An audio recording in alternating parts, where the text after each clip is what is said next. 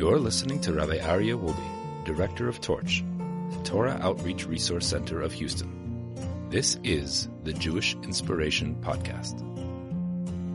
All right, welcome back, everybody, to way number 47. Way number 47 is Hamechavein Et Shemuato, is directing your wisdom, organizing your wisdom, organizing your mind. So we get a lot of information, like I just said previously before turning on this recording, that I have these notes all, all over the place. I need to organize them. We have many pieces of wisdom but we need to organize them and we need to put them so that they bec- put them in an organized fashion so that they can be useful. Just having pieces of information and not combining them all and making them into one organized set of information uh, is is not going to do us well in the long term. So organizing wisdom is the most important step in gaining control of our life we have many different pieces of information about driving, right? But someone who doesn't put it all together in how they drive, it's it's useless information. Yeah, you go to driver's ed and you you watch the video on YouTube about uh, reckless driving and you heard a story about but yeah, if you don't put it into practice and you don't organize all that information into when you're actually behind the wheel, things that you need to keep in in, in mind, and not having distractions and having a seatbelt on and everything that's required. So it's useless information. The idea here is not, it's not enough to just have information and to be wise about topics, but to make it practical. If you understand what you learn, it will remain yours. If it's superficial, it will disappear. So I've had this so many times where when I started teaching, I was like, "Ooh, that's that's really good. I, I should teach that. I should I should I should mention that in my class." And basically, what you're doing is you're you're becoming a funnel of information. That's not good. What you need to do instead is take that piece of information for yourself, make it part of you, absorb it, and then you don't just share it as information. You share it as something of yourself. It's something that you own that you are imparting now to others unless you make a conscious decision to remember something, you will likely forget it. So what do we use today? Today we use, we use pens and papers, ink and quill to write our, our classes. But you have to remember something. You know, I think today our memory is worse than it's ever been. People are forgetting. Actually, I saw this this morning in a news headline. I didn't read the article. So just as a headline technology is causing us to forget things much earlier than our grandparents did because because we're not we're not dependent on our mind anymore. We have so many devices that we are reliant on.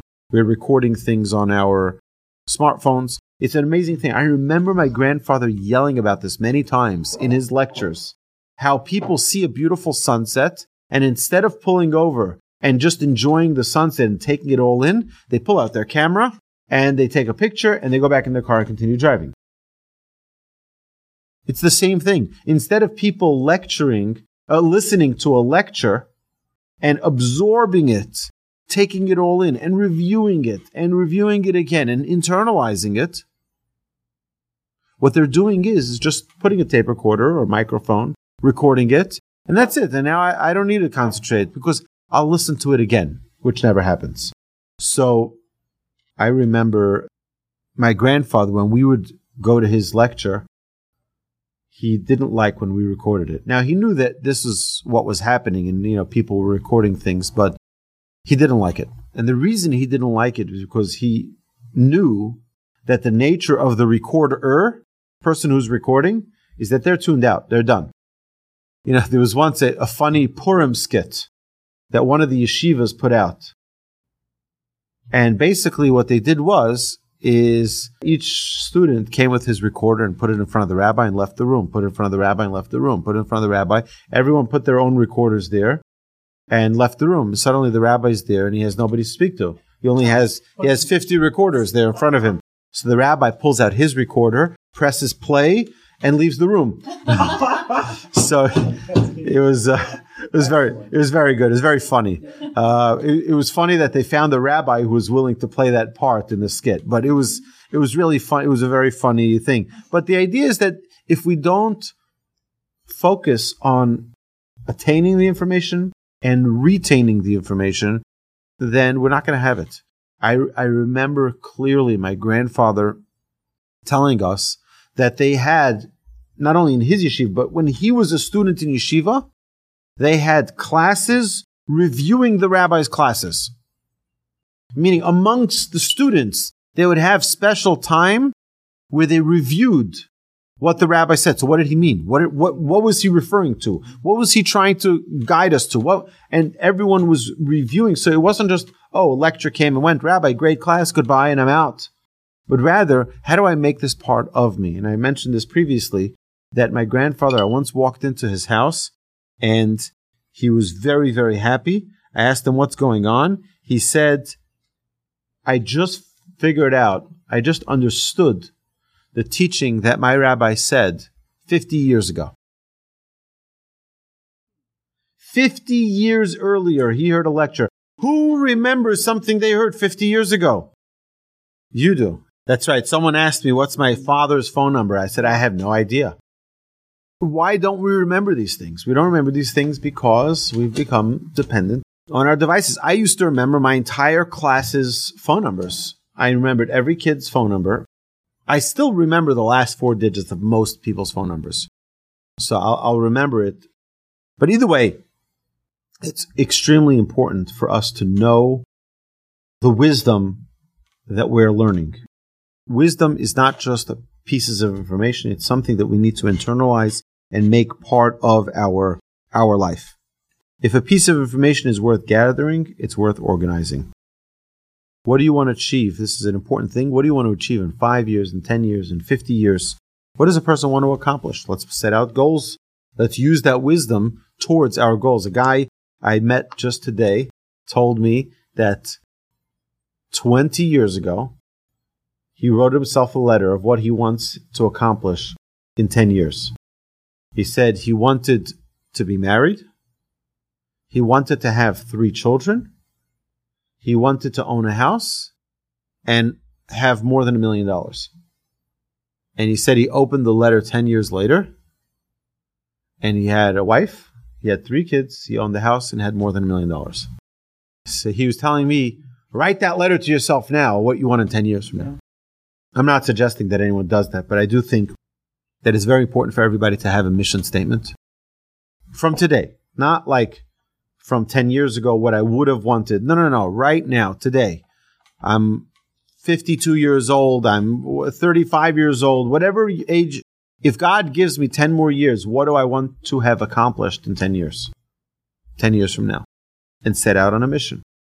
Want to write a book? Write a book. You know, right? You want to whatever it is that you want to do. Let's go. Let's get let's let's put together the plan of how we're going to actualize the things that we have aspirations for. Out of sight is out of mind. Review your priorities and bring them to the fore.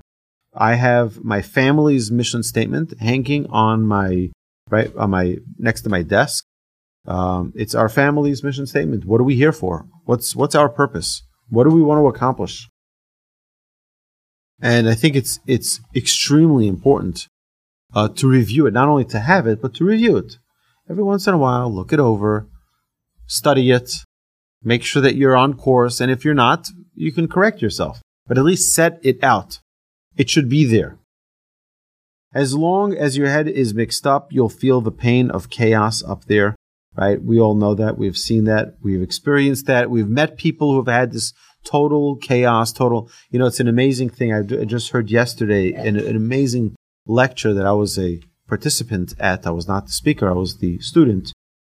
There's a rabbi from New York, and it was a, a select group of rabbis who were chosen to be in this in this uh, group. And he said something very interesting. Again, remember I told you recently that sometimes you learn something, and then you hear a new insight, and you feel like you were sleeping till now. Where was I? How come I never got this? Let me tell you about one of those experiences. I felt like a little, little baby yesterday.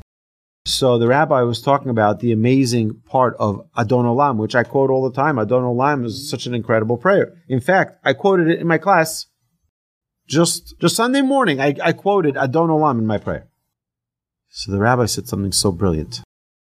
He said Adon Olam is one of the most complicated prayers and the most beautiful prayers. Why?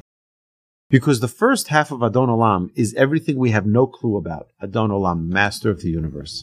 Shar Malach, Kol, before anything was created, God was king.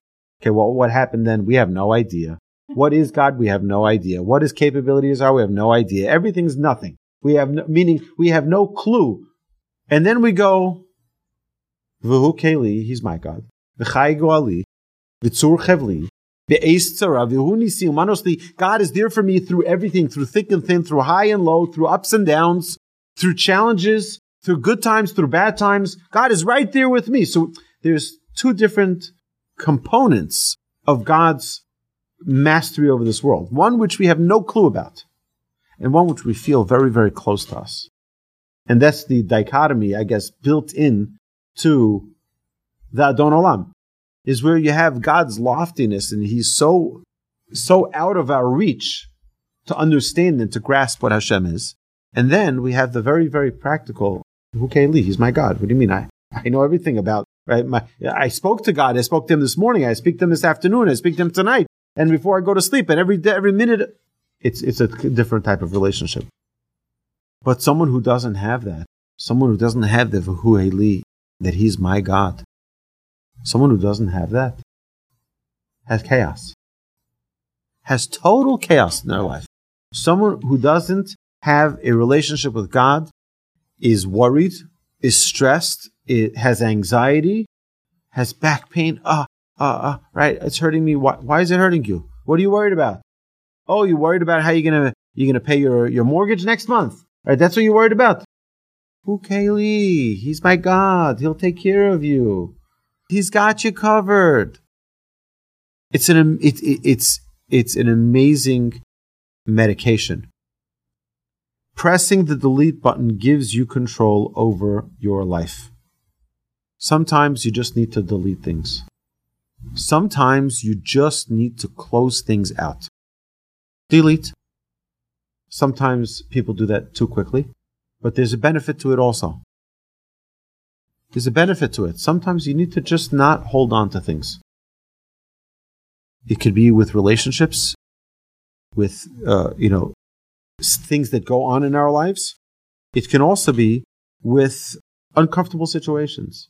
How many times have we been embarrassed in our lives? We're like, oh my goodness, right? And all we need to do is just say, you know what? It happened. It's done. It's over with. And now move on. Know the right time to take out the right knowledge, which is a very important thing. We all have many life experiences that we can assist people with. But we have to find the right time to use it. You know, one of my pet peeves is the need that some people have to talk at a Shiva house. Uh, the halacha says, keep your mouth shut. Don't say a word unless the mourner asks you to say something. Don't say a word. There's no need to say anything. But people feel an urge. I need to say something. I need to make sure that he knows that I'm here. I need to, I need to make my presence known. And if a person uses their wisdom, they use their knowledge for the right at the right time, at the right place, it's perfect. You use your wisdom at the wrong time, could be very, very damaging. Master the art of wisdom management, which is to organize it, to control it, and to direct it. We need to do that with our all collect how many pieces of wisdom you you know. You've been coming to class for 12 years almost, right? You have a lot of a lot of Torah knowledge, right? You wrote several books. A lot of Torah knowledge. And guess what? We have to put it together and organize it. And many times, I, will be honest with you, many times when I prepare classes, you know, I, I start with a clean sheet of paper and I start putting together ideas and then I open up the, the teachings of our sages. And I open up, you know, all of these different um, sources, but try to put together my own life experiences, my own pieces of wisdom that I've collected over the years. and put them all together. So now they have a home, they have a place. And that when I teach about any specific topic, I can I can uh, share those experiences, and it's not just taking from this source and taking from that source, and it and not having its own life in my teaching of the class. Unless you organize it properly, what good is it? Practical application is key to all wisdom. Practical application. Practical application. It's not enough to just learn wisdom for wisdom's sake. Torah is not a collection of ideas. Torah is life. Ki heim chayenu. It is our life. So if we learn Torah and we don't have a practical application for it, we're missing out on the Torah we're learning. Make it practical. And we know we've said this numerous times the process for everything we do. They have four D's do it, delegate it, defer it, or delete it. Dump it, disregard it, empty, goodbye.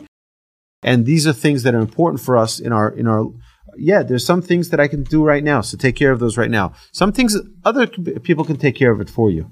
To have them take care of it. Other things you can delay it for another week or two. It's not relevant now. It's going to come up. Then we'll deal with it then.